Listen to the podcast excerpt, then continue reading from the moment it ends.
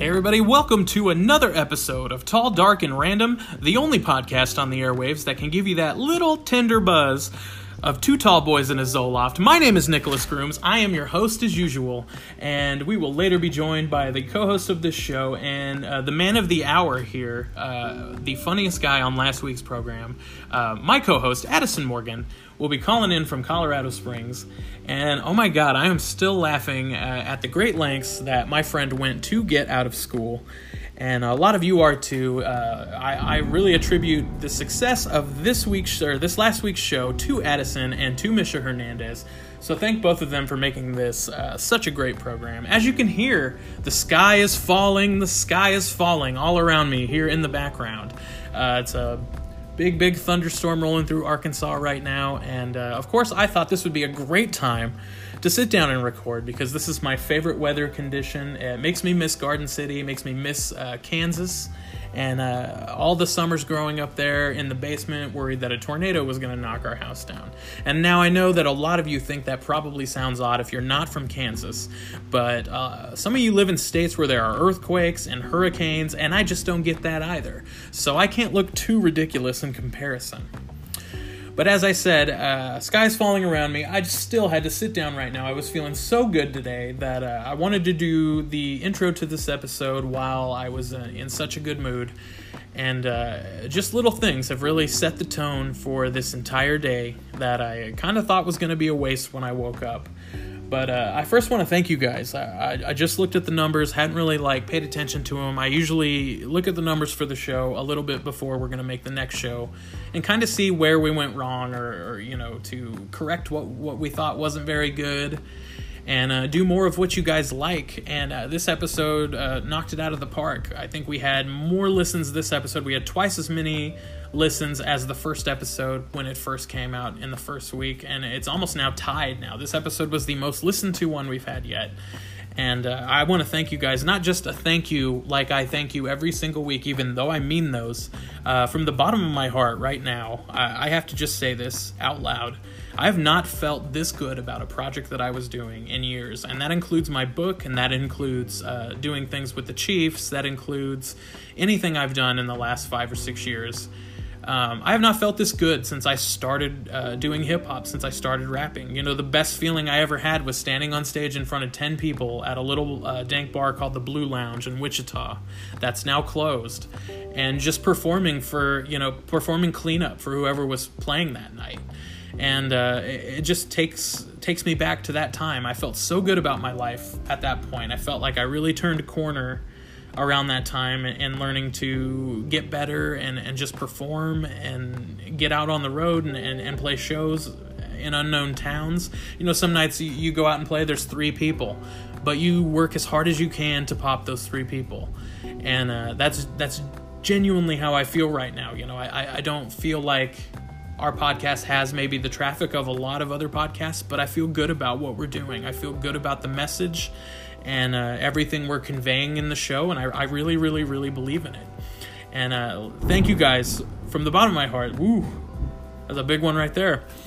Uh, thank you guys from the bottom of my heart. Uh, I have not felt this good about anything in a long time, and uh, going forward, you know, we're in the fifth episode already. I didn't think we'd get this far. I, I always thought, you know, I'd do a podcast and I'd get burned out real quick and be out of things to say. But uh, every week we come on here, I find something new to talk about and something new I want to get some insight on. And we're going to get plenty of insight on today's show. I got a good buddy of mine. I went on tour with this guy a couple of years ago.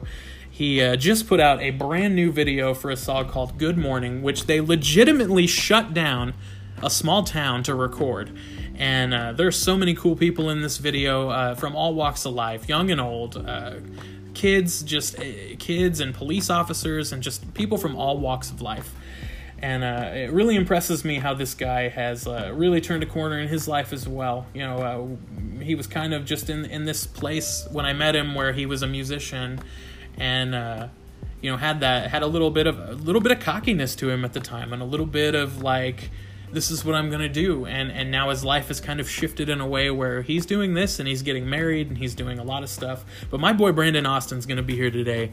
We're gonna talk to him uh, about touring and uh, probably wrestling and just a bunch of other things that we like to talk about, but also his struggles and, and, and things that he's dealt with along the way and some of his missteps and uh, how it's uh, shaped him into the person he is today. But he's going to be here in just a little bit. I want to start this show out right and uh, give you my thoughts, as usual, for better or for worse. Every single week, I'm going to give you the thoughts that I'm thinking in my brain.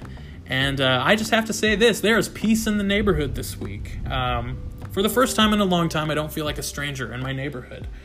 Um, I've had this uh, ongoing battle with this neighbor of mine. Uh, he's a guy who rides around in like an old, like a rascal mobility, like wheelchair kind of thing, and he has a dog that craps in my on my lawn a lot.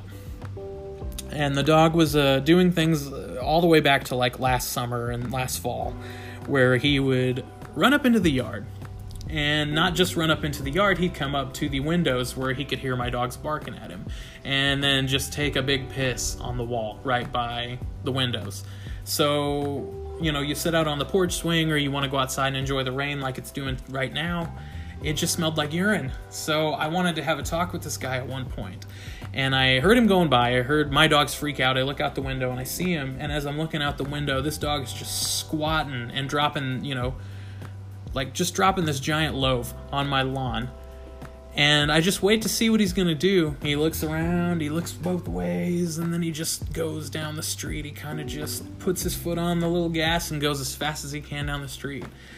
So I just get irrationally angry, kind of like I did last week on the rant. I just get irrationally mad, and I come inside here in the kitchen, and I grab a Walmart sack, and I go out and I pick up the pick up this pile of shit tie it up in the bag, and I like walk this over to this guy. I walk over there. And keep in mind, this is last summer. Walk out, I walk this bag of crap over, and I have it like dangling off one finger, and I start like I'm gonna pass it to him. And I was like, "Hey, you dropped this. You left this back in my yard." And he just looks at me puzzled, and he goes, "Huh?" And I was like, "Your dog took a crap in my yard and left it and left it there."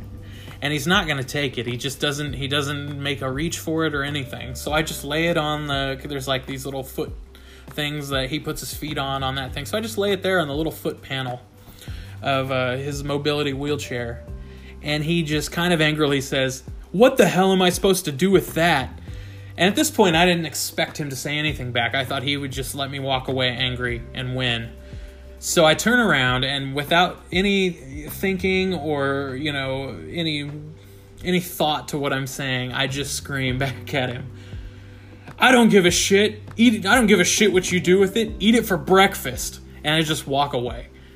And that's been our relationship for the last few months is he'll go by with his dog and try to scream his dog out of my yard as I'm outside with my dogs barking at the top of their lungs and we've kind of had this indifference and you know I've kind of gotten to this place where, you know, I'm sick of being a crab apple about everything all the time. So I thought, you know, maybe I'll wave at the guy one day.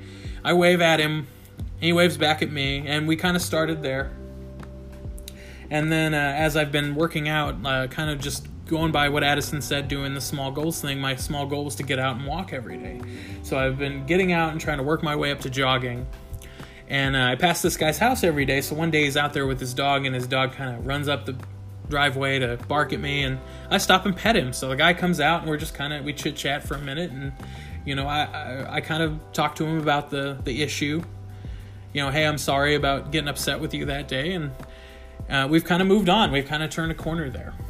But uh, I would say the biggest breakthrough in the neighborhood was today. You know, I have a next door neighbor who occasionally will wave at me. And uh, he really went out of his way this morning. And, and i, I want to just get it down today while i'm feeling so good about it. But uh, my father was the type of guy who was very handy. He uh, he fixed a lot of things and he really really knew what he was doing. I mean my dad could take like just a bunch of crap and build something out of it. Or you know he could reinforce something with wood that he got from something else like he was really really handy he would just he could fix anything you could throw at him. And if he couldn't, he would learn how to do it. He'd figure it out on his own, and he would just sit there and get it done. He would he would figure out a way. And I don't feel like I got that gene. Like I'm usually the call a person that you know I'm like, oh, the toilet's backed up. Call somebody. You know, oh, the AC's off. Call somebody. But uh, I've really just tried to go out of my way lately to learn to do some things, and uh, I'm I'm doing all my you know I've always done my own yard work and and all that, but I've had to really clean up this property since I've I've been here. You know, the the person who lived here before me was kind of a, a tinker and and a hoarder and left some things all over the lawn and and you know didn't take care of the leaves as they should have been taken care of and you know some little things like that. But uh, in this week, I I've already like had to, or I guess the last couple of months, I've had to do a lot of different stuff from chopping wood and stacking wood to cleaning up my lawn and making it look better to making some grass come back. And, uh, you know, it's just one of those things I don't ever feel like I'm doing a good job at anything. And uh, most recently, I've, I've had to work on this thing in the backyard. I've had this big, like, drop off here where a river, liter- a literal, like, little creek will flow through the backyard when, uh, when there's a storm. So I've uh, had to go through and use some excess uh, cement like blocks and rock and different things that I can find around to make a little like kind of area where it could flow over without running through my yard making a giant mud pit. And so I've been doing this and kind of working on some little projects here, kind of thumping some. Uh, there, there used to be a deck in my backyard, and there's some like places where some posts were, and I've had to pound out concrete out of the backyard and some different things. And this guy just comes over this morning as I, I have my dogs on the front yard, out in the front yard as usual, and my beagle starts erupting. So I go around to see what it is, and this guy's just walking over. He comes over and he uh, just tells me I'm doing a great job on the lawn and, and, and you know keeping it up, and that the property looks great, and that like uh, it's so much better than than everyone that's lived here recently, and that he's happy to have a neighbor that is uh, is working hard on it, and it made me feel really good. You know, it's like one of those things like a. Uh, I know I'm not handy at all, so to be recognized for being any sort of handy was like a uh, a big compliment and, and, and just a very like a very big deal to me. So I've, I'm trying to get out there and be a little kinder to my neighbors. I've never been the neighbor person. I don't like being the guy that everyone asks to water their lawn while they're gone. I don't want to feed anyone's cat or any of that by you know any stretch of the imagination. But to just have a neighbor come over and be like, "Hey, you're doing a great job. If you ever need to borrow tools, just come over, knock on the door. You know, you can borrow anything from my shed and."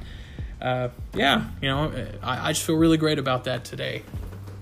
And, you know, I want to share great things with you guys on the show. I figured last week uh, I shared an angry anxiety rant, and today I'm having a, a, pretty serene day. I'm sitting here sipping my CBD tea and listening to the rain and just uh, enjoying life right now.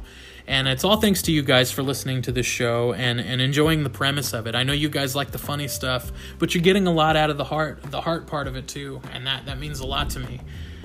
Uh, but you know, I'm never to lose the laughter in this show. We're always to we're always going to uh, laugh at people and and you know just these situations I get myself into, and we're to have a good time. And uh, when Addison Morgan gets on here, we're to talk about more neighbors, but some not so good neighbors that I've had. And uh, we'll be doing that a little bit later. And of course, like I said, Brandon Austin will be here. We're going to play a song from him very shortly. I think I'm going to play the song here in the middle of the show instead of uh, playing it after Brandon's on. I want you guys to know what this guy's about. Uh, this is an amazing song. This is probably my favorite song he's ever written, uh, recorded, anything. And uh, I want you guys to hear it. I'm going to play that right now, actually.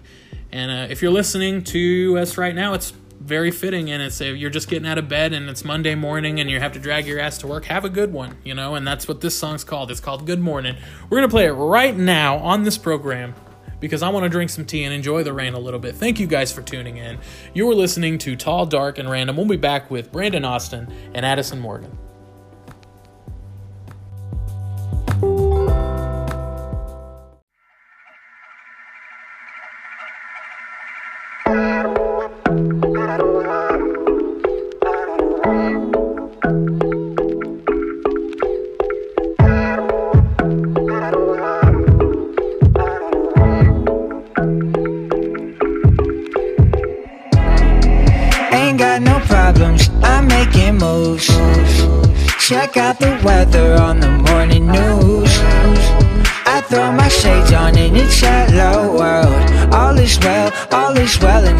Soul. I said good morning, it's a new day. Soak up the sunshine, hear them birds sing. I said good morning, it's a new day. Soak up the sunshine, hear them birds say. Only putting out those good vibes, good thoughts, sit back, let the birds sing. Walking down the street in my party cap, cause every breath is a birthday. Got a man out standing on the corner, he got a sign up saying that he's hungry. And my pockets got me pulling out a Jackson, I bought him chicken nuggets and a McFlurry. And then I ran into a protest, more signs, man, they're marching in the streets now. If you want change, you gotta be the change. So keep doing your thing now, and sometimes traffic gets backed up. Stay calm, cause soon you'll be cruising. And sometimes life gets pretty crazy, but I gotta keep moving. Ain't got no problems, I'm making moves. Check out the weather on the morning news.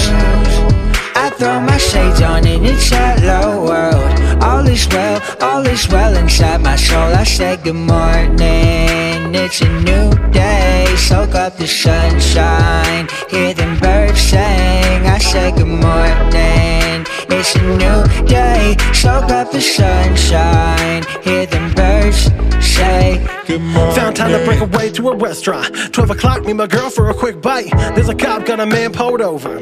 He forgot his turn signal at the stoplight. But they gave him just a warning.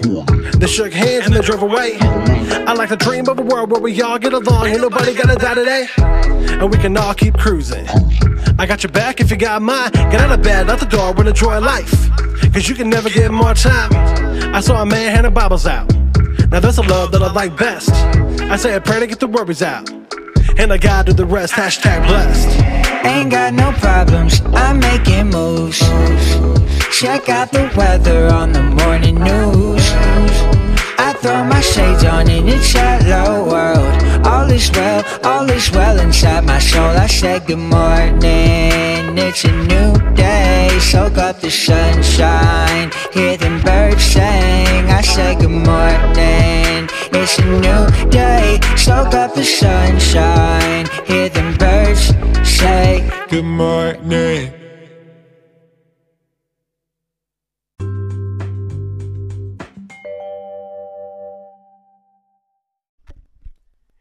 Everybody, welcome back to the program. That was Good Morning by my boy Brandon Austin, who is now joining us on the program. Brandon, welcome to Tall, Dark, and Random. Hey, what's up, man? How you doing? I've been doing great, man. It's uh, been a long time since I've seen you. Uh, I think the last time I saw you was when uh, you were leaving me from tour, and that was uh, how, how long ago? That was when I dropped you off. Was the beginning of March in 2015, dude. So it's been like four years. Fuck. Man, dude, yeah, that was that was that was a tour that got cut short, but it was still one of the coolest times ever. it was, and I, I think we learned the lesson. You don't tour in the winter. No, no, never again, man. It was so cold. You know, I thought I, I really thought I was like we went north, which was dumb, but I'd done it before, and uh, you know I'd done it with parallels, and it was super fun. So I thought, you know, this will go well, and some of the shows did, and, and some of them did not. I, I think I remember one night we played to uh, three members of your family and a bartender. yeah, dude, that was the uh, uh, Blackthorn Pizza in Joplin, Missouri. I'm like, man, I know some people in Joplin. We'll swing through. We show up. They closed. And they're like, oh, we'll just stay open if you guys want to do a show. We're like, well, why didn't you tell us that? Like, we would have played earlier. We're like, oh, no, we'll, we'll do it at 10 o'clock, but we close at 7, so no one's going to be here. See, I didn't even know that. Uh, I was you taking. know, they didn't tell us that. They're like, "Oh yeah, we closed like an hour ago." We're like, "All right, so I guess we'll set up for nobody to be here. Nobody's gonna come to a pizza restaurant when they're closed, like, and you're not gonna be serving pizza." so, so my my aunt and my two cousins show up, and we played for the three of them and the bartender. Like, "All right, man, that's cool," but they had some ridiculously good drinks, so I'm all about it. yeah, yeah. I, I- I remember they they were like, oh, bands and artists get dollar dollar draws, and it was like. Yeah. Uh, uh, it was like not just just crap beer. It was like uh, that locally brewed Mothers, which if you guys have never been like out to like Missouri or Arkansas area, man, there's this great, great, great company called Mothers that makes alcohol, and I think that I got the most like drunk on the tour that night. not just because there was three people, but only because there was three people. so it's like the only people here to see this are Brandon and John and this bartender. So oh man, and, dude, and that was the tour, yeah. Because we started, we went up north to like northern Iowa, like right across the river was Wisconsin in the middle of February. yeah, I, that was intelligent booking on my part. My, my booking Oh, kind of man. goes by, you know, I, whatever I can get at the time is kind of what we're Right. gonna do. And like, uh, I think after the first time when I was doing Grooms and Katie still, uh, like we came to Springfield, and then that became a stop because I love Springfield. It was like so much fun, and you guys were so cool, and like, dude and and you, that's like that was like man that was the the coolest just coincidence. Like we were we were doing the show you guys were on tour and you you wanted to fill a date so i you know i think i remember you saying that you just like looked up like central illinois shows you know happening like on facebook or whatever because you were just trying to find something and john it was actually john that was putting the show on um, and just had me on for it. And like you contacted him, and, and he's like, "Hey, this is uh, other group, like the other group coming is a Grooms and Katie." And my dumbass, when you got there, I walked up to you and like, "Are you one of the grooms?" And you're just like, "What?"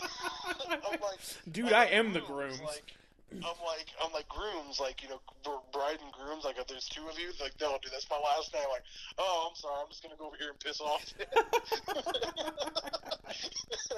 but see, like that show, I think I think it was like John wasn't throwing a show. It was more of I found John's band and like his actual like rock band. So I was like, you know what? I'll just hit up some bands. I'm not finding any rappers. Like, no offense to your local scene, but like some of the rappers that I was finding online to play with, I was like, I don't want to be in a room with this dude. Or you know, No, there's there's a solid there's like there's like four or five that I, I, I believe are really talented. The other like 479 of them in Springfield, uh, yeah, pretty terrible. they either begin or end with young and money, right? Like- yeah, oh yeah, oh yeah. and, and I, I just was like, no, I no, I'm just gonna hit up some bands and see what they say, because you know, usually like uh, when you can't find like someone that you want to play with by yourself, the best person to ask uh, are like actual musicians who play instruments because Yeah. those guys are like, well, this this rapper, this hip hop artist is really talented, and then you know, I hit up John, and John was like, I know some people. And then we ended up having a really good time. Like it was really like it was like quickly thrown together, and I think there was like 20 people there that night. But it was super fun, and I, I wanted to come back right after. And then when we came back, there was like four times the crowd the next time. So Springfield Yeah, just became we a stop. We ended up doing that same venue. That venue uh, was the awesome. Second time around, yeah, dude, that was a cool venue, man. Uh, Donnie's Homespun. They don't they don't do shows there anymore, unfortunately. But dude, that was such a cool venue. Oh, I'm, I'm really glad we got to play there then. If they're not doing anything anymore, because Right, uh, yeah, no, they're they're not doing anything there anymore. Um, it's just empty, which sucks. But yeah, dude, that was such a cool place. Another one of the big Springfield changes over four years. But speaking of changes, man, like uh, you've been doing this music thing for a long time, and and I already like said in the intro here when I first met you, like I liked you, I thought you were a good dude, but I was like, man, the first time I met Brandon, he was super cocky. Oh, for sure. and then For sure. like you've really humbled out and like uh, one thing I, I will say is like i've toured with a lot of people and you know i don't get along with a lot of them afterwards you know it's like my my way of going out and getting over is to work hard and play your ass off for anyone who's there. And sell merch on the street pass out flyers you know just do the do the work. Get in there and get your hands dirty. And Yeah. you know I, I I think I've toured with more people who were more about their hairdo or a gimmicky song or you know they, this false entitlement that you know they're going to show up and a bunch of people are going to be there to see them when no one fucking knows them in that area and Right. uh, I, uh, one thing I'll say about you is you never stop learning and you never like uh, whenever I told you something or I, I gave you an opinion you always listened to it and you like took it and applied it to what you were doing and and I respect that deeply and like I you really grew on me. Like I liked you from the jump but then I was like man this dude has like moved on to being my friend after a while you know? It's like uh I, I just saw a lot of growth within you. Yeah, man, and and that was dude like even till to, like even up to today, like every time like I've got an idea about something, like you'll get a text from me like, "Hey man, what do you think about this?" Yeah. and just always trying to get your opinion, man. Because dude, the, yeah, those those small moments, like back in the day, like yeah, when we were like on the road, or just even after, when like when we were just texting back and forth, like just give me some advice on stuff. Like I needed that because I really did. I came into it like I just decided it was 2013, so I was still pretty young into like doing music. Um, by the time we went on tour, but like I, I came into it and just right off the bat, I felt pretty much ass backwards into show, like into a show where there was like three thousand people, and like nobody knew who I was, but I got I got such an ego from it because like two months later, I got booked for another show at like the Illinois State Fair that had like fifteen hundred to two thousand people, and I'm like, all right, this is what it's gonna be like. And then when people start asking me to do like these smaller shows, I'm like. "Pfft, I know what I'm worth. like, okay, and, and it was pretty quick that I realized, like, okay, so these people, like, at these huge shows that I went to, like, yeah, I sold out, like, both nights of all my merchandise, but a year later, like, none of them, like, are buying my stuff. Like, none of them are, uh, you know, reacting or, you know, following posts on social media. Like, okay, it's like, okay, I'm going to have to go and grow a legitimate base, so I'm going to have to go and do smaller shows, and I'm going to have to do shows. Like, you know, like, and those are the shows that I wanted to be at because it turns out, like, those are the people that, like, are truly supportive. Like, when, you, when you're doing a show, with 2,000 people there, uh, like half the people that are going to be there are there just because it's an event in and of itself. They're going with a friend, they're going with a group of people. But when you're in a room doing a show for 10 people, those 10 people are genuinely there to listen to you. Exactly. You know, a- and that's the thing. It's like uh, um, I, I've always got this saying. You know, people are like, you know, oh, I, I'm gonna, I have so many fans on Facebook, or I have this many fans, and I, I'm just like, I don't make fans, man. I make friends. And Yeah, that's dude. more lasting than anything because your friend's going to bring three other friends to a show. And then you make friends with them. And then you always have somewhere to stay, somewhere to eat, someone to hang with and, and tell stories and just have a good time. And, like, I think that's the difference in, in, in hip hop and, and being in a band. You know, I was in a band for so many years. And we kind of went by that logic too. Let's make friends with people. Let's network. And, and when I got into hip hop, I was like, man, there are so many egos in this, and there's so many people who have no reason to have an ego, you know. And, and it's like I know I'm not shit most nights, you know. It's like I, I've done some things, and then I think people think that that means, you know, oh, every night is is successful for this guy, you know. He, he did songs with the Chiefs, and yeah, I played at Arrowhead Stadium. But guess what? Everyone was at Arrowhead Stadium to see, not me play. They were there to see the Chiefs play. so Exactly, and, and that's and yeah, and that's the same thing. Like both of the events that I got booked for, like like I said, it was just uh, to me now, like looking back on it, like I, I wish I hadn't done those because it, it gave me such like a, a, false confidence and like a false narrative of what like grinding as a musician was going to be like.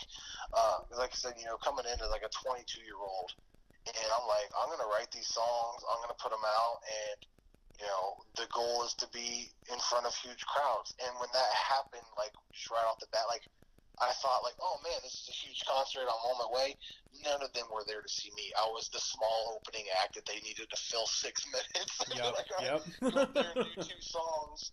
And I'm like, all right. And then I came out of it like, and I was a young kid. I'm like, oh man, this is it. And then I happened to get one more just like that. I'm like, here I am. Like I came on the scene, and like there I am. And like, and then when that stopped happening, and none of the like none of those people like yeah they bought a t-shirt because their parents gave them a bunch of money when they dropped them off for the event and like they wanted to go home with a wristband that said somebody's name on it. Yeah.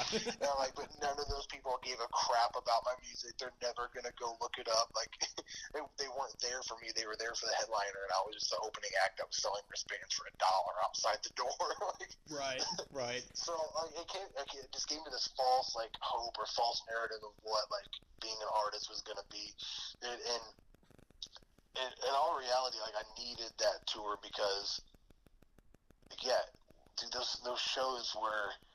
Um, I remember Kirby's Beer Store, and dude, dude, yeah, that was the, that was a show. There was like there was like eleven people there, but it was so cool. And then like the Booby Trap, You know But, what? like I've done, I've done a ton of shows. Like those are the ones I remember because those were just like those were the coolest shows ever. I've got to jump in on that one. I I still hate the Avett brothers to this day because they were playing across town the night we were in town. So like Oh yeah. everybody who was gonna come see me was seeing the Avett brothers.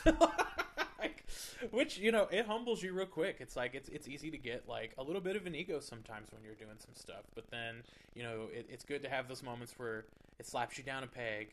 But you know you can turn eleven people into money. You know exactly. if Yeah, you make exactly, friends and you have people who support and you do your best, you know, you can turn that into gas money.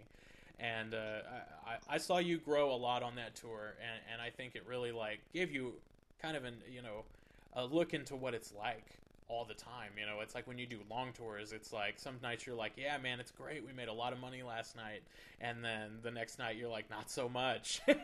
Right, You know, right. now we're almost broke again. Right. Well, yeah, because that first night, like we came out, uh, or the first couple nights when we were in Springfield, and then we went up to Iowa. First couple nights were really good, and then like like I said, like we had like Joplin and those other ones. Like, all right, and now I'm going into my savings account to pay for a hotel. Yep. oh, we're screwed. We're screwed. And you know, like I, I've spent a lot of nights like sleeping in in people's in strangers' homes, you know, on couches, Yeah, and. I laid awake all night because all I could smell was the cat box. And you know, I, I've I'm trying to think of some of this. gonna kill me. Yeah, I, I've slept on this floor one time where it's like I, I put my sleeping bag on it and like I could still smell like mildew through it on the floor and Oh, was like, yeah, I would have been better off just sleeping out in the cold. God, we uh, there was one night uh, on, on on like one of the tours that we did. It was uh, the par- the only parallels tour we ever did. But uh, me and my buddy Levi had to sleep in this basement, and there was no heat in this basement. And I don't even know whose house it was. It was just somewhere our uh, our management like person, the person who was doing our merch and everything, and kind of handling the drives uh, took us to this person's house that he knew, and we slept in this basement, and it was like cold, and we had nothing to eat, so we get into this deep freeze. And uh, I, I remember pulling out this completely like frozen solid block of like uh, butterball like lunch meat, this br- like brick of a loaf of bread, and we just sat it out and let it sit out for an hour, and ate half frozen like sandwiches down there in the basement out of somebody's deep freeze.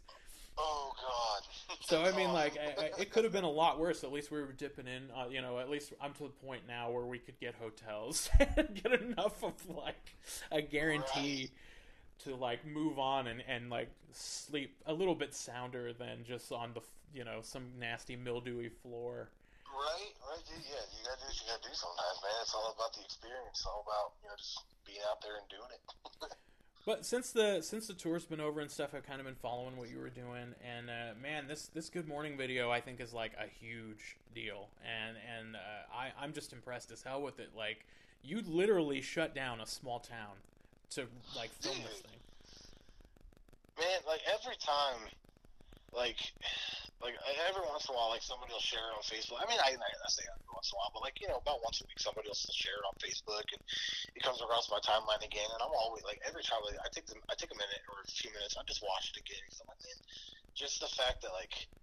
Yeah, we, we were able to block off that street, and like this, like that's where I grew up, like that small town outside of Springfield called Athens. They just let us come in and shut down the main street and just do this huge video. And um, like not even on my part, but it was so awesome just because like all the people that like volunteered, like there was a lady named Laura who pretty much took two months out of her time, like to get a hold of extras, to get a hold of dancers, to get a hold of props, like all these people with these really cool cars, and to set everything up to where all I had to focus on was like me and everything that like everything else that happened like in the video I take no credit for. Like this lady did everything.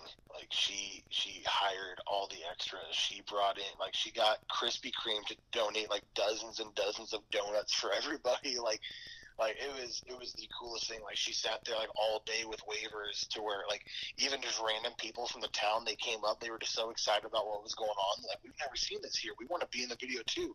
And she was walking around all day like, all right, sign this waiver, hop on in there. like and like dude, she was just a rock star for like two months and like just getting all this set up because unfortunately we had to, we got rained out like three times, so we had to keep rescheduling. So I was not expecting that many people to be up there. Cause like, man, we rescheduled three times. There's no way we're gonna get all these people to be like, all right, we're still gonna come. Yeah, right. And like, we we're gonna lose all of them. And then they all still came and like these uh these kids from St. Louis, which uh about an hour and a half from Springfield, they choreographed like one of the kids is like a dance choreographer or choreographer and he's only like 15 and like he choreographed this dance and they came up and they were you know doing all the background dances and when they showed up the girl who is in the in the group her mom was with her and her mom was my first grade teacher i'm like whoa so like we got to hang out and just catch up and talk and like that was the coolest thing ever because I haven't seen her in 20 years.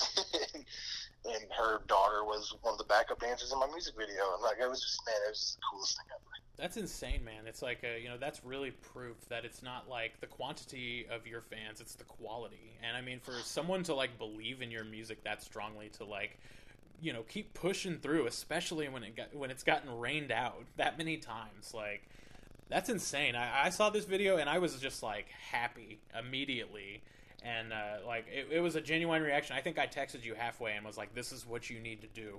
Like Dude, that's I, I you know, and I think about every time I'm writing or anytime I'm like thinking about what I want to do. Like, never have I ever had a reaction from grooms the way I did right here. So I need to keep doing it because, like, your, your encouragement and your advice, like, uh, pretty much above like 99% of people, I'm like, I'm going to listen to what Grooms has to say just because, like, we click so well and I respect the hell out of him and I really like his stuff. So, like, man, if he approves of what I'm doing, then I must be doing something right. Dude, like, it, it's just so, like, 100% you, you know? It's like, that was one thing I got. Like, just stories we shared on tour. Like, we were talking about life and just things we've done for people behind the scenes. And it's like, you know, the thing I took away from you is like, man, I need to be a little more, like, interactive, you know, and like I see you with like your people, and you always have the same people show up to your shows. Like everyone comes, and it's like you know I, I really find myself in a rut sometimes on uh, at, on tour. I think I even told you when we were on tour. When I'm on tour and I'm bored, I drink.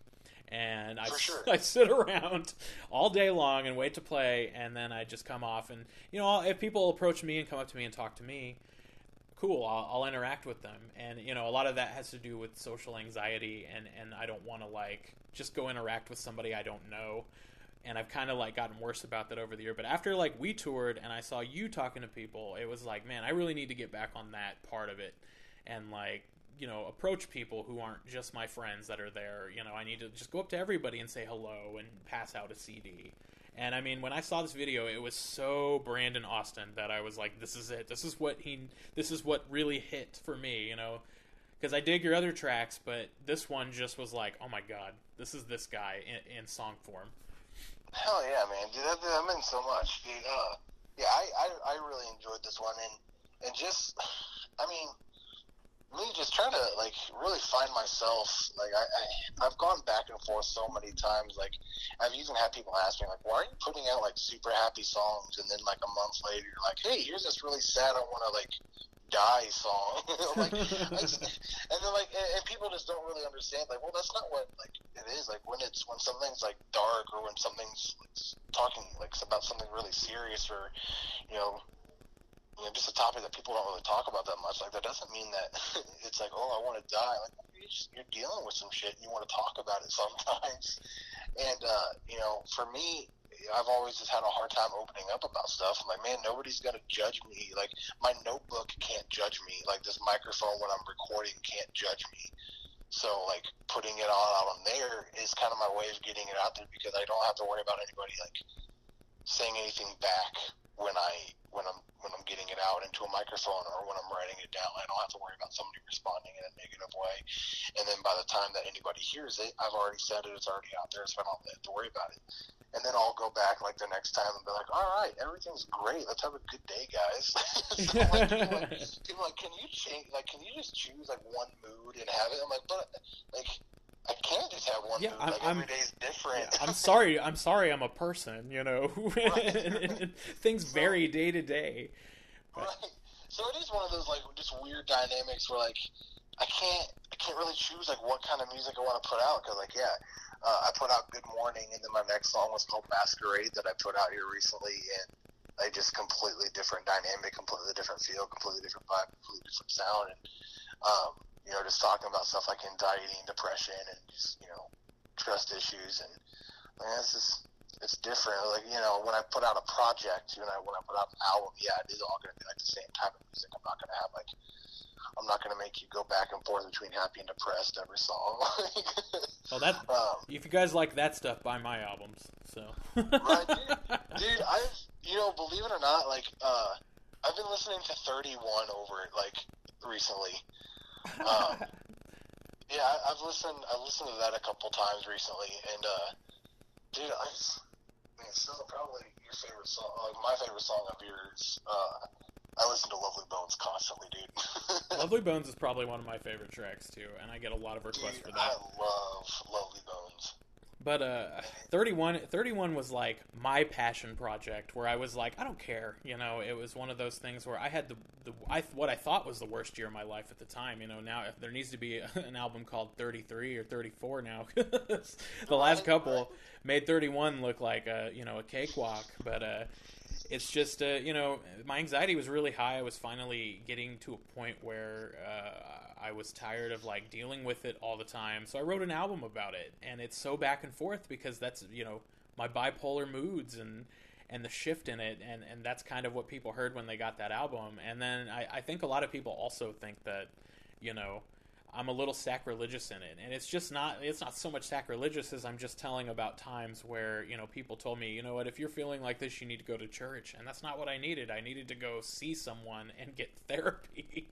you Yeah, know, no, and that's and that's what it is. Like when you and the, and, and that's like I mean, you and I have known each other for you know like five years now. Like you know, like I like as a Christian, I will be the first one to say Christians are out of their freaking minds. exactly.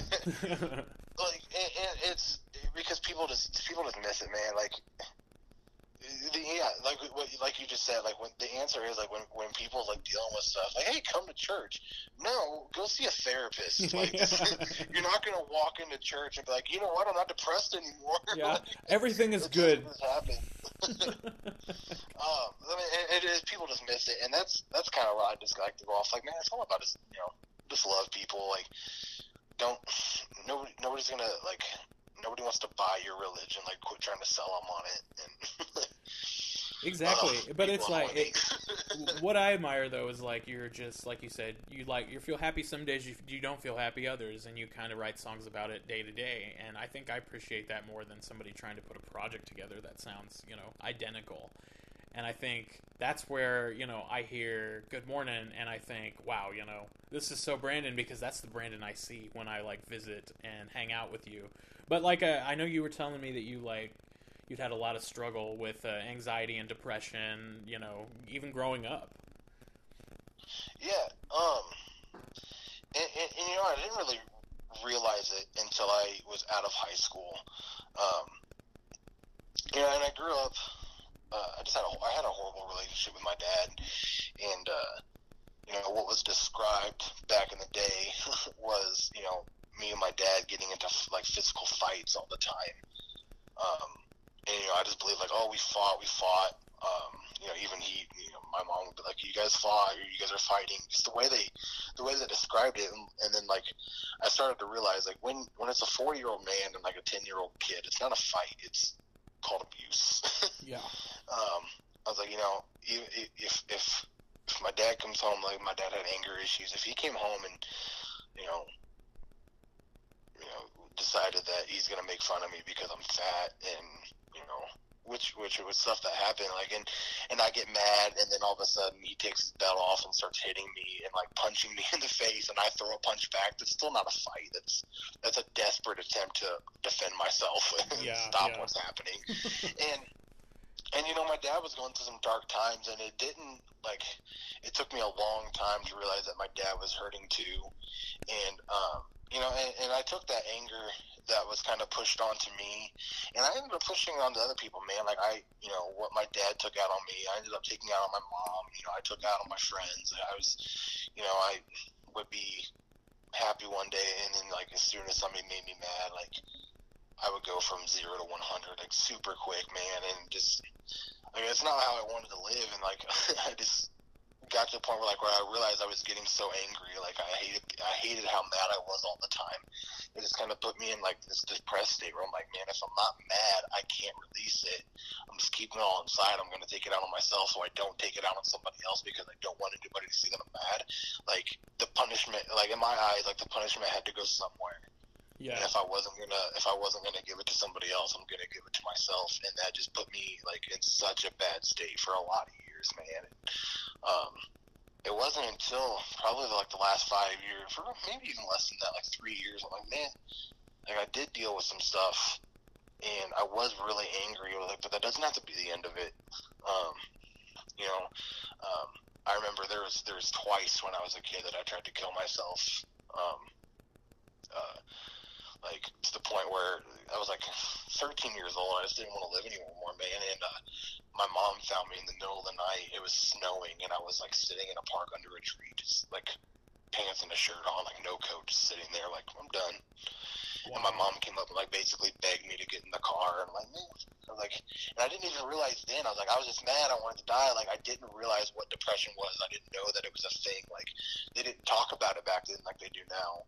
And then it took me a lot of years. It took one of my teachers in high school, like, man, you, need to talk to somebody. You need to open up. And even then, I'm like, okay, maybe I'm depressed, but I didn't really realize it until a few years ago. And once I finally opened up about it, started talking to somebody, like, man, yeah, I, I was messed up. Uh, I still am a little messed up, but you know that doesn't have to define who I am. And you know, I can I can get on the road to recovery, and you know, I can do something to change that.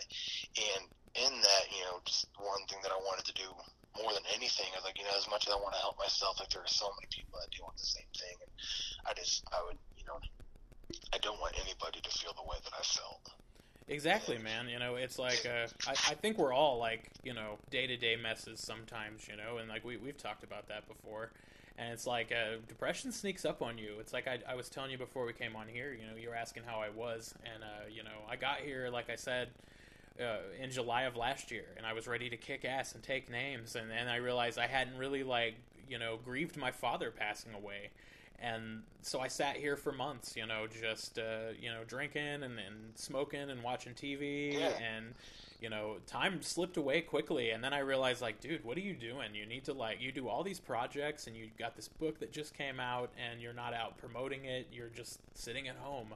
And it just sneaks up on you sometimes, you know. you really have no Yeah, control. man. And It, it, it, yeah, it, kind of yeah, dude. It really sucks. Like it, in like it hides. Like depression hides in you know this you know this the things I've struggled with. You know, um, like back even when we got done with tour, man, I was in such a low place, but I didn't want anybody to see it. So you know, I I ate you know like we all do sometimes. Like I ate my feelings. You know, I'd spend money on you know fifty dollar dinners at nice places and want to go out and hang out with people, but then what ended up happening was I didn't have any money for rent and rent. I was living with John at the time, and uh, ended up having to move out, move back home with my mom because I couldn't pay rent, and like I couldn't even realize that like I, I didn't even take the, like take the time to realize that like what I was doing was hurting other people because then John and our other roommate had to like make up the rent for me. And I'm like, dude, you guys suck. You guys are assholes. You guys don't want me living here anymore. Like, I ruined a friendship because I put it all on them and like didn't even realize like, oh, I put them in this situation. Like, they they tried to help me as much as they could, but they got to a point where like we can't do this anymore. You, you know what? I'm gonna I'm gonna jump in right here too. And uh, John, man, if you're listening, and and you know anyone involved is listening, I want you to hear me out right now too. Addison and I are hosting this show together, and in I would say the 15 to 20 years we've been friends, I have screwed Addison over at least twice, majorly with money.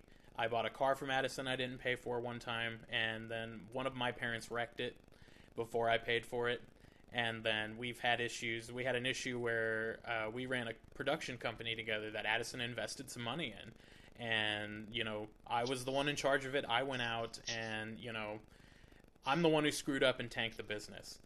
And we're still friends. You know, money is just money. Life is too short. In the last three years, I've lost my father. I've lost my former roommate and really good friend Ulysses in just a tragic accident. And I've lost my friend Kayla, who was someone I really relied on after my dad passed away. And I'm just saying right now, life is too short, guys. You guys need to make up and just call it cool, man. It's just money in the grand scheme of things, what you're losing is worth way more than that. And uh, I hope you guys are able to patch this up.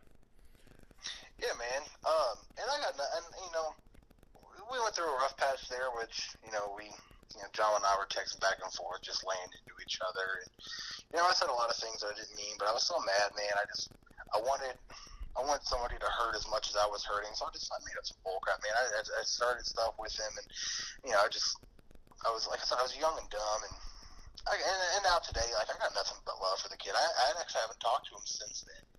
Um, so it's been about four years since I've talked to the guy, but I mean, I'm, I wish him nothing but love, and you know, it's, yeah. I, I just think like you know we had we had a lot of good times together, so I'm like, man, I'm not gonna I'm not gonna you know four years later, I'm not gonna stress about like the the one like you know week span where we just spent like just drilling into each other and telling each other how much we hated each other and yeah. uh, post on Facebook about how much the other person sucked. I'm like, man, like it's I mean, at this point, like yeah, I got nothing but love for John, and you know. I'll forget about all that stuff and like, man, I just remember the good times that we had. Like, dude, I, I'm gonna say like I, I've done a lot of tours uh, over the years, and uh, the one we went on all together, me, you, and John, man, that was still up there in my top three favorite of all time. Like, I had such a blast with you guys. You guys were like, it, it was fun to like not be the, you know, I'm always like, I always feel like I'm the guy doing new stuff on tour with these guys who've like really paved the way for me. And then it was like an opportunity for me to go out and like take some new guys out and like show them the way and like teach you guys what touring was about. And we had such a blast every single day you know? It was Dude, it, it, was it was a great time man. Like I, I didn't realize like how great of a time it was until like later. I'm like man like i would do anything to get together with like with those guys again. And and and when you get down to brass tacks, John is one of the nicest dudes you'll ever meet in your life. Um, dude would give you the shirt off his back if you asked for it, and then asked if you need anything else. exactly. Um, but dude, yeah, dude, we had such a good time just driving that car. John's tall ass sitting in the back seat, seven, seven foot tall. I was like, anybody want to tell me why I'm in the back seat? Right yeah. Hell yeah, dude! Such such a good time, and and dude, me and John used to spend a lot of time. We drive around like Lake Springfield, and just listening to beats and like just freestyling, and uh, that he actually helped me craft like like my flow and like how to do stuff because before then like every song even though i talk about different stuff it sounded the same because i had one flow and, and john dude was so knowledgeable just just like, all right, here's where you can change it up here, and like in this line, or here's how you can say these words, and just really help me. Like, you know, I don't think he knew like how much like he actually played into how I do music now. Is like every every time I'm like, oh man, I've never done that before in a song, or I've never said a line that way before. It's like, oh man, I remember when John taught me that. Like, yeah. that everything was the same. And John, dude, he's so smooth, like with, with his verses. And I actually, I, you know, I haven't heard, you know, I don't know if he's still doing music or not. Like I said, I haven't talked to him in like four years, but I hope he's still doing hip hop music, man, because stuff was just so like, it was so catchy. It was so like smooth, and man, it was just good. Like, I mean, he taught me a lot. Of everyone I've ever been on tour with and played with, I would say uh, Van Ghost uh, Van Buren, odd, oddly enough, two Vans in a row, and John are the most talented human beings I've ever played anything with. And, and Yeah, like, if John will be famous as either you know being in a band or rapping or producing. And uh, dude, you guys should call each other. That's all I'm saying. You know, if and- it, and- it, and I, I am making it my goal. I am making it my goal to uh, get you guys reunited so we can do a pod all together. Hey, you know that's that sounds good. And it, and if you end up and if you end up coming able to being able to come to my wedding, uh, I'll save a seat for him. man, dude, dude is always welcome. I got nothing but love for him, man. Like I would give nothing to have a phone conversation with Johnny Rose right now. Like, I mean, not not nothing. Like, there's nothing I wouldn't give to have a, a phone conversation with Johnny Rose right now. I mean, like I miss that guy. I do Um, too. dude, I got yeah, I got nothing but love for him. So, hey, man, I'm open to that podcast whenever you are. I, yeah, right now. Let's do it. well, anyway, uh, you got a haircut coming up, so I should probably let you go here pretty shortly. So uh, why don't you let everyone know where we can find you? Yeah, man. Um, so I'm I'm a, I'm everywhere. Um, can find me iTunes, Google Play.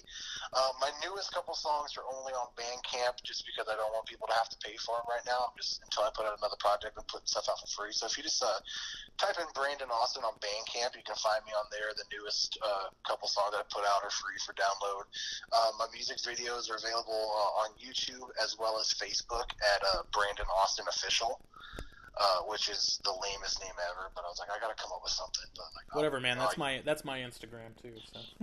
Is oh, yes.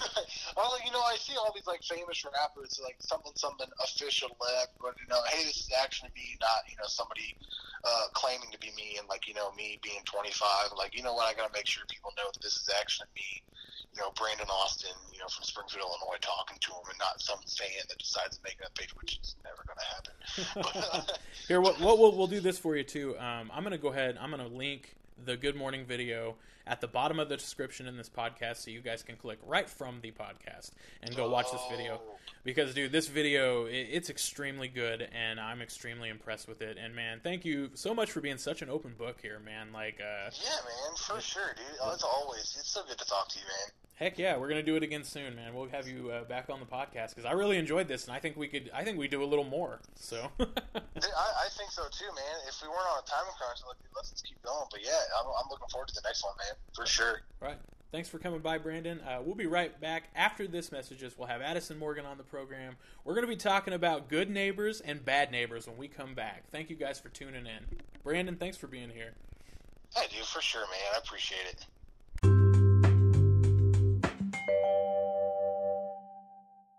Welcome back to the program. I just want to thank Brandon Austin one last time for uh, opening up and being so honest on this show. And uh, we're joined now by uh, the man of the hour, the guy who last week told us he blew a candle out to get out of going to school and elicited more comments from uh, our listeners than anyone so far on the show.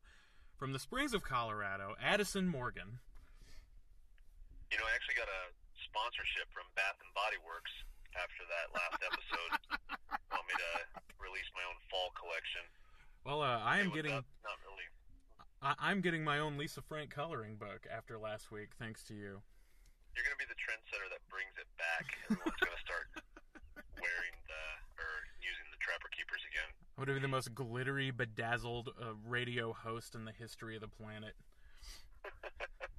Everybody seems to be digging that episode, though, and I'm so glad because I had so much fun making that episode and uh, just talking about the old days and, and going to school and wearing JNCOs and just all of that good crap. It was so much fun, and uh, I think everyone else uh, really, really thought it was fun too. Especially your uh, many ploys to get out of going to school. I don't think I've ever seen or ever heard stories from someone that in depth about uh, trying to get out of going to school. And I thought we would uh, keep the fun going next week because Addison was telling me some fun stories about uh, some battles he had with his mom. And uh, I think next week we're going to talk about moms because of that. What do you think of that? Yeah, that'd be a good idea. I got plenty of stories of the times that my mom outsmarted me, which was every time. and I was around for some of those. Jennifer got to have parties in the basement. I don't even want to bring that up right now. I'm trying to have a positive experience. Uh, well, you haven't heard the interview from a little bit earlier, but uh, I can't wait for you to hear it. Uh, you know, we got Brandon Austin on the show, and he kind of was going through like a lot of his emotions and uh, you know, kind of telling me where he went wrong in life, and it, it reminded me of some bad times you and I had. And uh, you know, we'd already come on this show and told people, you know, it's not worth little things, losing friendships. You know, it's not worth those. You know, losing friendships over little tiny things like money or you know bullshit, little arguments and disagreements. And uh, I can't wait for you to hear that interview, man. Like he did such a such a good job. I was really really surprised with like how good that interview was. Yeah, I'm, I'm actually really excited to to hear it. And you know, you're right, man. Like I'm I'm starting to see a lot of things as far as like a lot of negativity with people that are, I guess, you know, you have friends and family that are sick that have cancer or just unexpectedly pass, and like you really look back and kind of reflect on how uh, how those relationships may have faltered and how how just minute things are and how it's not worth to be mad uh, at somebody for something so little. Like honestly, we have that issue between you and I, and it gets to a point where it's like, what what are we really trying to prove by not talking or not trying to resolve that difference? And it just it doesn't make sense because you. Uh, I think we should spend more time trying to cherish our friendships and the time that we have because we definitely don't have uh, have that much time. Exactly, and that's what I was saying to him. You know, it's like in the last three years, like I've lost uh, my friend Ulysses. Uh, we lost Kayla Holmes this year, and I lost my dad last year. And it's just like all I can think during all that time is like, man, I should have called one more time, or I should have, you know, made an effort to hang out. And you know, it's just really, really sad to me that the last two times, the last time I talked to Ulysses and the last time I talked to Kayla, were both like invites to go do something, and you know I was really letting anxiety just kind of get the best of me, so I didn't go to either thing. I didn't want to go to a show. Uh, Ulysses was playing in a band, and uh, I just didn't want to be around a lot of people that night, so I didn't go. And then uh, Kayla wanted to hang out when I was in Lawrence, and I was already, I think I had like a prior engagement, and I, you know, would give anything to just break that engagement and go spend, you know, 20 minutes having coffee with a friend. So life is too short, guys. You know, John, if you're listening to the show and you heard that interview, I'm just gonna say it one more time. Like, just mend fences. Even you don't have to be the best of friends, but at least build back to something. And would you agree with that? Absolutely. Like, Yeah, absolutely, man. It's just and and it's hard to you can't obviously look at the future and see what's what's going to happen and what how much time you actually have with people, but dude, it's so important to to just like get over your little tips and your differences and just move on. And you know, it feels you feel like crap because you always have that, oh, I should have you know, called them one more time. I should have spent 20 minutes to to go out and have coffee, but I let my own personal feelings and and anxiety and whatever the case may be to prevent me from doing that. And it's like, man, that that's a really crappy feeling whenever you hear that news the next day and realize that you missed out on that last opportunity that you had. Exactly. And, you know, I think uh, because of that and because of this show, like I'm trying to be a much better human being and interact a little bit more. And fortunately for all you guys listening, two friends have mended fences in the past, and we'll be here every single week on this show. And today we're going to be talking about good and bad neighbors that we've had, uh, people in our neighborhoods that have driven us crazy, and uh, sharing our stories. And uh, what what do you think of that? Like, have you ever had just an a, like a really good or a really bad neighbor? Yeah, I've had a, a mix of both. Um, so, I mean, obviously, I lived at home for quite a while, so I had a slew of neighbors in that hood. Um, but you know, I had some neighbors when I actually moved out and lived in my own apartment that um, were definitely not the best. Definitely were not the quietest. definitely had um, some differences that criminally they shouldn't have.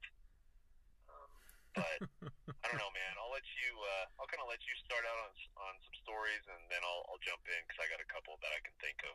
Well, I, I think we got to start with the obvious one, and I mean this one wasn't male female, but it was feline. And uh, we had a visitor at our apartment. Addison and I actually lived together, and we were sitting there one day just watching TV. And I think we were getting ready to watch a UFC pay per view. And in the screen, there was probably a hole the size of a nickel. And I just see this cat hop up in the window, and he's looking in at us, and I'm just like, hey, there's a cat outside. And as I'm saying there's a cat inside, he puts his head against the hole and forces his way through. And that's how we met our neighbor Cracker. and that was really that was really his name. But Cracker would just hop through the hole in the window and come and visit us. Yeah, Cracker, he apparently didn't know where his own house was because he kept going over to ours. Uh, maybe there was just such a hostile environment over there, he didn't want to deal with it, so he came came over to our house. But yeah, Cracker made several appearances anytime we had the window open, and uh, it was always really awkward because you didn't know if he was like, you know, if he had rabies or if he was friendly or what the issue was. So um, he he made a lot of drop-ins that we really didn't want to hang out with him or anything, but yeah, he was kind of kind of rude. Never knocked. Um, always left on his own. It was just kind of it was kind of a bad experience with Cracker. We had But the we didn't actually. Um, I don't think we actually knew where he lived until we did some like Facebook or MySpace stalking and uh, lined up the pictures with with one of our neighbors and realized that that was where he belonged. I remember that's how we found out his name was Cracker because you were like, dude, dude, dude. And you were like, bring your laptop over and put it down. I'm like, what? And you're like, I found who owns him. It's like, it's the people right next door. And then you click on this picture, and the literal description just said, Cracker. Uh, I don't think I've ever laughed so hard in my life. But I remember one night I came out of my room and we had the window open because it was cool out and we just wanted to, you know, save some money on the AC. So it's open, and I just go in the kitchen, and then I just see something like in the corner, like its little eyes, and I'm like, "Oh, damn it, Cracker!" Like he just came in. Who knows how long he'd been in there, but he was just chilling in the corner of the kitchen. And I, I don't know how many. I think at least three or four times I had to chase Cracker out of the house. Yeah, he was the worst. He was just the most uninvited guest we've ever had. I think you know he he was a much better neighbor than some of the neighbors that I've had in the past. And every time I think of bad neighbors, I just think of uh, being a kid. And we moved to Casey, Illinois, and uh, we lived in a pretty nice house. But for some reason, next door to us was just this like little squat of a house, and there was this like dirty family who had like six kids who were always outside with no shoes on and Kool Aid mustaches. And they were wandering around. And the only person in the family that any of us can remotely tolerate was the grandpa who spent most of his afternoons screaming at the kids to get out of that goddamn tree! Because these kids would just climb up in this tree and like hang out up there and watch what we were doing. Like we had a privacy fence and they would just like sit up in the tree and watch us from the privacy fence but i have so many i think so many stories and i'll tell a couple of them here but one of the kids, like the middle brother, and I were arguing one day, and I don't remember what happened. We were having like a pushing match, and this was actually before my dad put up the privacy fence. And I remember we're just shoving each other, shoving each other, and going back and forth. And all of a sudden, here comes my brother Tyler from the tool shed, and he has a garden hoe in his hand, and just thwack, just puts this garden hoe into this kid's head. And the kid like had this like big giant like hairless welt down down the middle of his head and just takes off running. But I remember every time this kid would get hurt, he would yell, "Owie!" and he would just run back to their house like almost like a like a cartoon. It was super weird. But every time we had an incident with those kids, it ended that way. You know, I'm not surprised. you know, because uh, I'm not surprised that that Ty emerged from the shed with a, a weapon and uh, proceeded to hit somebody with it. He, he put an end to that real quick. He was just like, you know what, screw this kid, we're done. You know, get out of here. Right. There was another time I was talking about how they were always getting up in the trees, but we went to. A, I remember I was really excited because uh, I like was super into basketball cards at the time, and I remember I'd pulled like this autographed Alonzo Mourning card out, and it was like in the Beckett set it was worth a hundred dollars. So my dad was going to take me to this this ball card show up in like Indiana. So we had to travel out of state to go to this. It was like two hours away, and we drive over to this show at probably 7:30, 8:30 in the morning, and those kids are up in the tree as we're leaving, and we get home like in the evening around probably six or seven o'clock, and we pull in and we can just hear screaming and you look up in the tree and there's this sunburned child in the tree who has been stuck in the tree the entire day and like his brothers and sisters all got out of the tree and just left him up there oh But oh my gosh. Doug had to get up in the tree and get this kid down because when he went and knocked on the door, just the mom was there and was like, "Oh, I wondered where he went."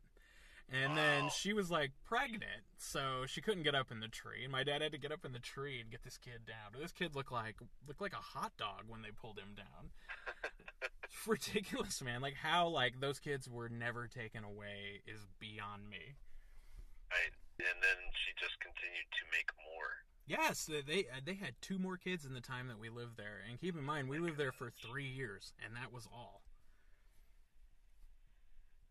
Yeah, that's uh that's usually called a sign when you bring down your hot dog kid that's been stuck in the tree for hours and you had no idea where he was. Like stop reproducing, please. Those kids were so dirty that my mom refused to take us to the same place that they cut their hair because the girl there told her how dirty those kids were. That she was always wor- that she always had to like wash their hair and comb things out of their hair before she cut it. So my mom refused to take us there to get our haircuts. She we're just cutting it at home. All right. Your hair your haircut probably cost like twenty five dollars to get all that hair off your big ass. That's why we just did it at home. You know, my parents had like two haircuts for me. Let it get long or shave it all off, and that was absolutely all. what size bowl did you use when you put that over your head when you got your bowl cut? I don't know. We'd have to ask Caleb. He was more of the uh, the bowl cut, uh, the bowl cut specialist there for a while. Me, I, I was just like, just shave it bald. It's summer, you know. Just let it grow. It's winter. yeah. That that was all I had. And then you know me, I wear a hat all the time anyway. Yep. So twenty five dollars for the hat that fits on my big head. Summer cut, winter cut. That's it. um, so I had a neighbor, um, and uh, he was he was much younger, so I was probably like, I think uh, maybe middle school or something, and he probably was like, I don't know, eight, nine, ten range. So every morning during the summer, I'd like to sleep in until eleven or twelve, like every preteen kid does. and so every morning, about nine o'clock, I would hear. "Ooh, ooh." There's a the sound of a train, um, like the whistle of a train, and it was being made by a person. And so I'd look out my window, and this little eight, nine year old, whatever, would have a toy train and would just be meandering around his backyard making train noises for like four hours at a time. And I'm like, dude, I need you to just crash that train and go inside and just move on with your day because I'm trying to get my like 17 hours of sleep that I require as a as a preteen youth. So yeah, he never stopped. He just kept going, um, and that was that pretty much ruined all of sleeping during the summer. we had a neighbor like that too. Like we were, I think we were much younger though. He was like a little older. He was probably fourth or fifth grade. but like we'd go out and play in the backyard, and we were like you know elementary school kids still. But this guy would like this kid would like mess with us through the fence and try to spray us with a squirt gun or you know just yell at us or make whooping noises at us like you the train whistle kind of thing you know just stuff like that and i remember one day i was like in my i had like a little sandbox you know those like ones that are shaped like a turtle and we're like, it was back in the corner of the house of the fence, and so this kid's like looking. I could see his eye through the knot hole of the fence, and he's like putting his hand through there, and then he's eating this carrot, like a full size like carrot you would just buy. You know, the cheap ass carrot you buy at the store for eighty eight cents. He's shoving this whole carrot through. And I remember my dad just creeps up and sees this carrot coming through the fence and is just listening to this kid like say horrible things to me and tell me he's going to beat me up. And then this carrot pops through the fence and my dad grabs a hold of it, pulls this kid's entire arm up to the, like his elbow through this knot hole and that kid just ah, he freaked out, pulled it back through the fence and my dad just like starts cussing at him and the kid runs in the house and my dad looks at me and he just goes if his parents come out you pulled it through and he runs back into the house and of course that kid didn't tattle you know he didn't want to come out and be like oh you know yeah, that he ain't no narc. yeah the second grade kid pulled my hand through the fence But like never again did that kid do that after that. But oh man, he like pulled that kid's hand, arm all the way like through the fence, like screwed up the fence a little bit. But it was totally like one of the greatest things I ever saw my dad do to like a crappy neighbor kid. That's some swift justice right there. There was also I don't know we always just had weird neighbor kids too. Remember when we moved to Illinois there was these like two brothers and they were like really big, like really big for kids. You know, one was probably like second grade and one was fourth grade, but everybody just called them the Sumos, and they would drive around the neighborhood on their dad's riding mowers. And like for some reason they would come to our house every week and try to sell my dad things and it was always like crap my dad didn't need like those little like beard or little uh, bead lizard keychains Yep, and like those. dragon stickers my dad would always like buy things from them just to like get them to go away and- but then they would just keep knocking but i don't know like they were super weird and just overly happy and for some reason they just popped into my brain right now and made me very happy so but I always felt bad, man. Everybody just called them like, "Oh, sumo, sumo's cool," and then they would call his brother sumo too. So it was like, what sumo are we talking about here? I bet those guys are like very strong entrepreneurs now. Probably. making like six figures. You probably saw them on Shark Tank and you wouldn't even notice. Like for real, we just turn on Shark Tank one day. It's like, yeah, we have a lawn service that also customizes bead lizard keychains. yeah. I'm gonna. How much are you needing for this? We need seventy-five thousand to start. Man, that show like stresses me out, dude. Like, you know, like people will ask for a lot of money and for like a super super small chunk of the business, and those guys just tear them apart. Like they're the worst people in the world. And it's just, man, I I think about that. Like if I was an entrepreneur and I went to that stage, I'd be terrified. I would I would make the worst deal ever. They'd be like, okay, I want. uh Seventy-five percent of the business and and uh, royalties for the rest of my life. I'm like, yeah, sure, deal. All right, let's go. Well, the lesson here is never try. I think that's what I. I'm taking away from that. I'm not like an entrepreneur by any stretch of the imagination. Like, part of my ear- living is just earned on selling things I know about, and that's about it. You know, I, I can't even begin to like, oh, I laid out a business plan. No, here's my business plan. I went to a flea market and I bought something that I for ten dollars that I knew was worth two hundred, and I sold it for one fifty. You know, that's about as in depth as I get. I'm not getting uh, any Shark Tank money anytime soon. No, uh, Mr. Wonderful or whatever his name is is not going to be investing in your uh, products or uh, your Virgil toy. You know what though? I have to say about Shark Tank. I think if I went on Shark Tank, the only person I would ever accept anything from on there is Mark Cuban. Because Mark, Mark Cuban, Cuban. he's the only one on there who's like remotely like cool to everyone and doesn't seem like he's got an ego about it. You know? Yeah, and he he definitely knows when something's good and when something's garbage. Because you see him go out like super quick if it's something that he's just like, yeah, I don't want any part of that. um, but you think about it, man. Like even if the deal isn't that sweet, the marketing uh, that those guys can give you and the ability to do like everything for your business, you would be foolish to walk away uh, with without you know getting at least one person on board. exactly. And dude, Mark Mark Cuban would know. It's like he took the team that was probably the worst team in NBA history and made them a champion. And like I remember like being a kid and watching the Mavericks. They were like four and nine hundred and seven. You know, it was always like the league worst, bottom of the barrel. And now they're like, you know, they're always like ranked uh, like at least in the middle now, even when they're having rough seasons. Right. Yeah, I, I'll take your word for it because I haven't watched the NBA since like 1992.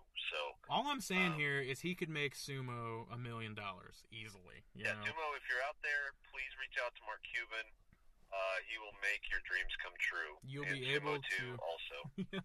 You'll be able to get some rims for your dad's mower. yeah, because you're probably still riding it. So okay, we Back on topic. yeah we're back back on topic here.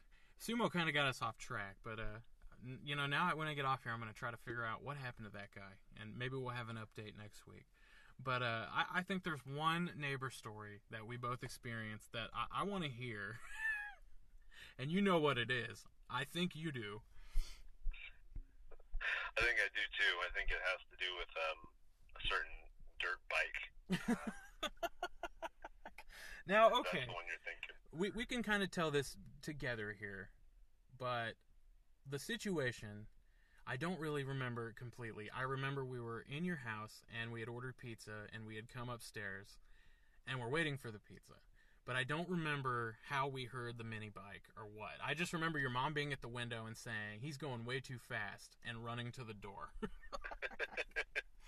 Yeah, so okay, so one of the neighbors got this like little dirt bike type thing, um, maybe like a 50 cc, um, or something. I mean, nothing, nothing too extravagant.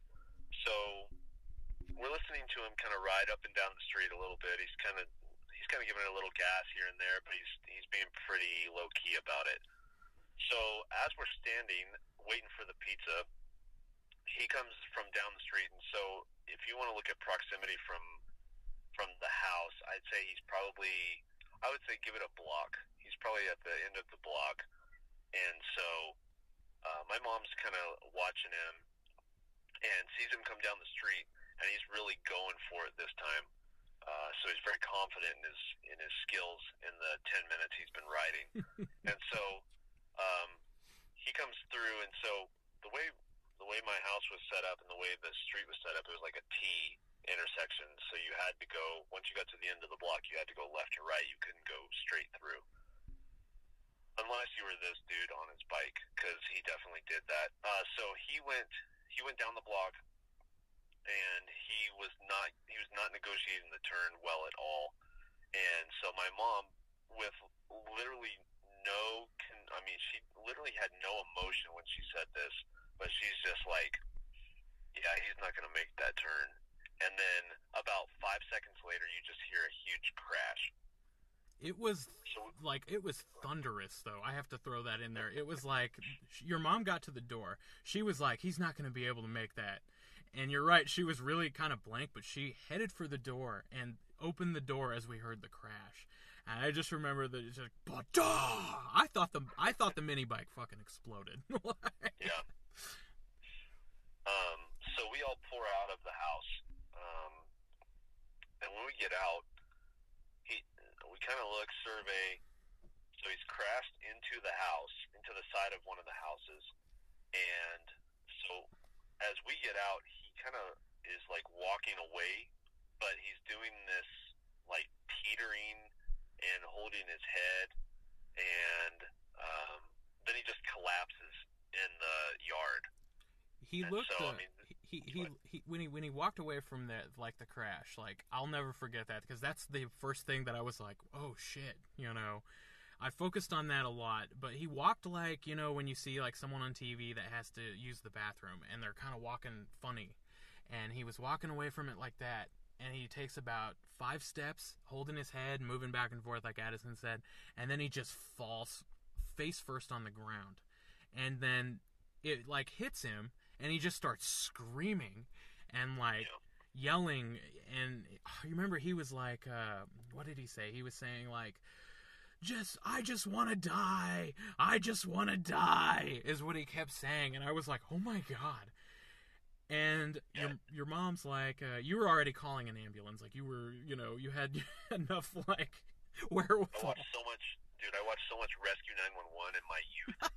I knew exactly what to do. Thank you, William Shatner. Uh, Okay, so anyways, um, so yeah, so it went from you know huge, catastrophic crash and fall to the ground to very high drama really quick. Like this was straight up like um, soap opera style. So, uh, so we're we're we get to him first, and I, I don't remember like how bad he was actually injured. I mean, was he pretty tore up? Or his arm was broken. His his arm was totally broken. I remember that. Uh, or it was like at least he, his shoulder may have at least been dislocated because I remember his arm being really wonky and he couldn't move his arm and he just kept screaming that he wanted to die. and uh, like your mom was talking to him, and whoever's house uh, he hit was out by that point and was down there with him, and then the his idiot stepdad or whoever it was that was letting him ride the motorcycle was over there, and then we saw who. Oh man. Okay, so um, so after the crash happened, um, his mom had seen the whole thing, and so she starts running down the street, screaming, like literally screaming at the top of her lungs. Oh my god! Oh my god! And then all of a sudden she's like, "All right, call the nine one one." And we're all kind of looking at her like, call the 911? Like, you don't want to call 911, you want to call the 911. Like, we need the 911 there. The, Because the if not, this kid's going to die. the thing about the 911 was this like you had already called them and they were already there. They were like pulling up on the scene as this lady was yeah. running down the street. And i'll never forget that because she's all call the 911 and the way she said it like she just kept saying it like she was like paul bearer just over and over just oh yeah 911 and she's like trying to get down the street but she's kind of hefty. So she's like doing these big long like strides kind of like me you know? It's like uh when when i'm trying to like run and i'm, I'm getting in that mode where i think I, I look like rocky running faster than all the kids when really like the the fastest i'll ever get and closest i'll ever having that moment will be like me lightly jogging away from the chihuahuas that chase me around so but she's just like kind of sauntering down the street yelling call the 911 It was super dramatic. Like, it was a big deal for the neighborhood. I'm I'm sure we talked about it for like weeks after that on uh, on the uh, the big incident. it, it was But- the important thing is that the pizza did come during this um, tragedy, and uh, Nick had to break off because we sent one of our other friends to go pay for the pizza and um, actually get it into the house, but we couldn't really trust him with a whole lot of anything, so Nick had to break away and go assist him. Oh, the, the thing the thing was this. I remember like we see like the, there's an ambulance in the street and a fire truck or something. Like you're one of those little trucks that they send when they just make sure you know uh, everything's cool. Yeah. Like uh, I I don't know uh, what why do they do that by the way. Um, you know what? I don't know. I think I think you have uh, certain people that, like, if they if they make it there before, um, if they make it there before the ambulance, they have people that have the ability to render the aid and at least get like vitals and Okay, that makes Uh, that makes sense. the normal stuff going before the ambulance actually gets there. So, um, yeah. Well, the thing there, there, there was already that there was like a little truck, a little fire truck, and the ambulance there, and they're working on the kid and getting all ready, and then we just see this little red pickup with a little little white metal topper pull up, and it's got the Pizza Hut thing on it, and we're all like, and I just remember he runs off to it, and your mom is like, Nick, and I'm like, what? Here, here is the check. Don't let him screw this up. And uh, do you want to do you want to say the big line as he ran to the pizza? No, you can do it. You can do it. What was it? We need 60 cc's, a Cinesix set. We need a pizza paramedic. oh my god! those things you had to be there, but It was it was it was just funny for the situation, and I remember like we're waiting inside to eat the pizza. Like Brett's like, "Can we eat the?" Oh, I said his name. So, oh man. But uh, we're waiting inside. He's like, "We're gonna eat the pizza. We're just gonna wait for my mom." And we're waiting, and your mom comes in, and I remember she looked really pissed that you know we'd all laughed at that. So she like walks through the door, and then as soon as they meet eyes, it just, we all just start cracking up because how could you not? Or because he was like, "Call the nine one one."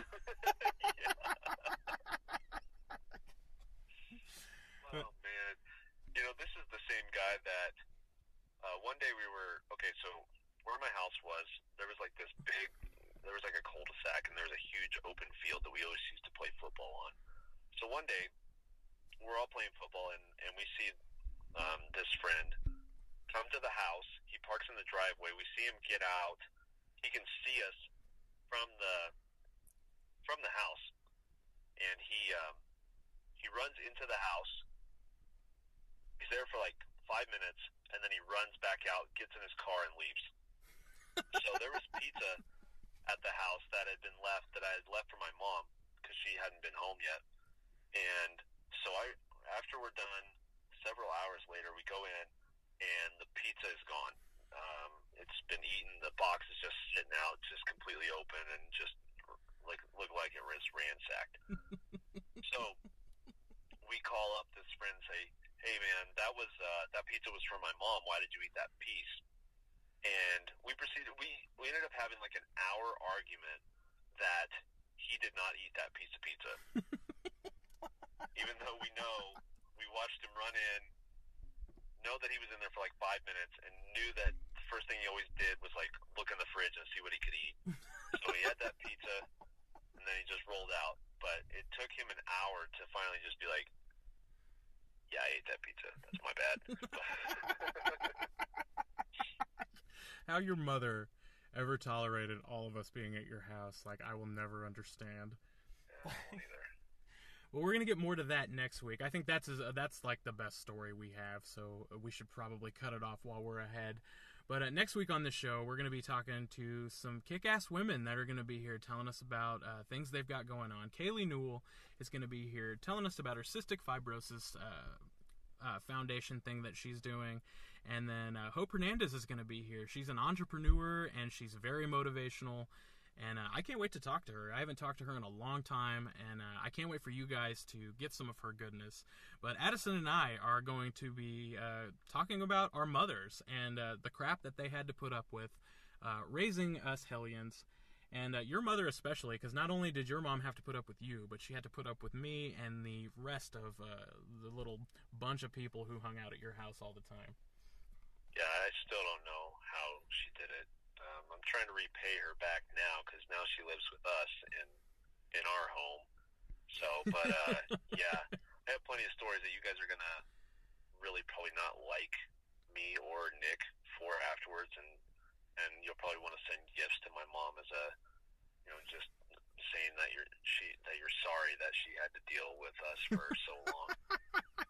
So what all I heard in that is your mom lives with you. So would your mom be on the show? Uh, I don't know. Maybe she could do that. Oh, we should Yeah, we should we- we should find out because my mom is just too shy to do to do any kind of uh, podcast. But I I don't know how your mom could be shy after after some of the Yeah. horror stories like. Uh, you know, just just for reference, before we get off here, there has been times that I have chased people out of the basement through the entire house, running out the door with her screaming, "Don't run through the house!" behind us. you know, I and, and I mean that's like the minor stuff that happened. So Yeah, let me uh, let me lay some groundwork, see if I can make that happen. That would be amazing. I, I haven't talked to your mom in so long. It would be uh, so good to you know apologize on the air. But anyway, guys, we want to thank you guys for tuning in again uh, this week. Um, the show last week was a huge hit. A lot of people uh, were were listening to it and re-listening to it because it was so funny. And I, I test that a lot to uh, Addison's getting out of uh, going to school stories. And then uh, Misha at the end of the show was fantastic. She got a lot of uh, love from people on social media. If you guys want to hit us up, Mine, uh, my Twitter is at Nicholas Grooms, and you can catch me on Instagram at official Nicholas Grooms. And uh, Addison, what's yours? Once more. Yep. Uh, Facebook, Addison Morgan, and the Instagram, Addison Aweigh, A W E I G H. All right, guys, we're gonna see you guys next week, and uh, I'm gonna do a little special song here at the end of the program.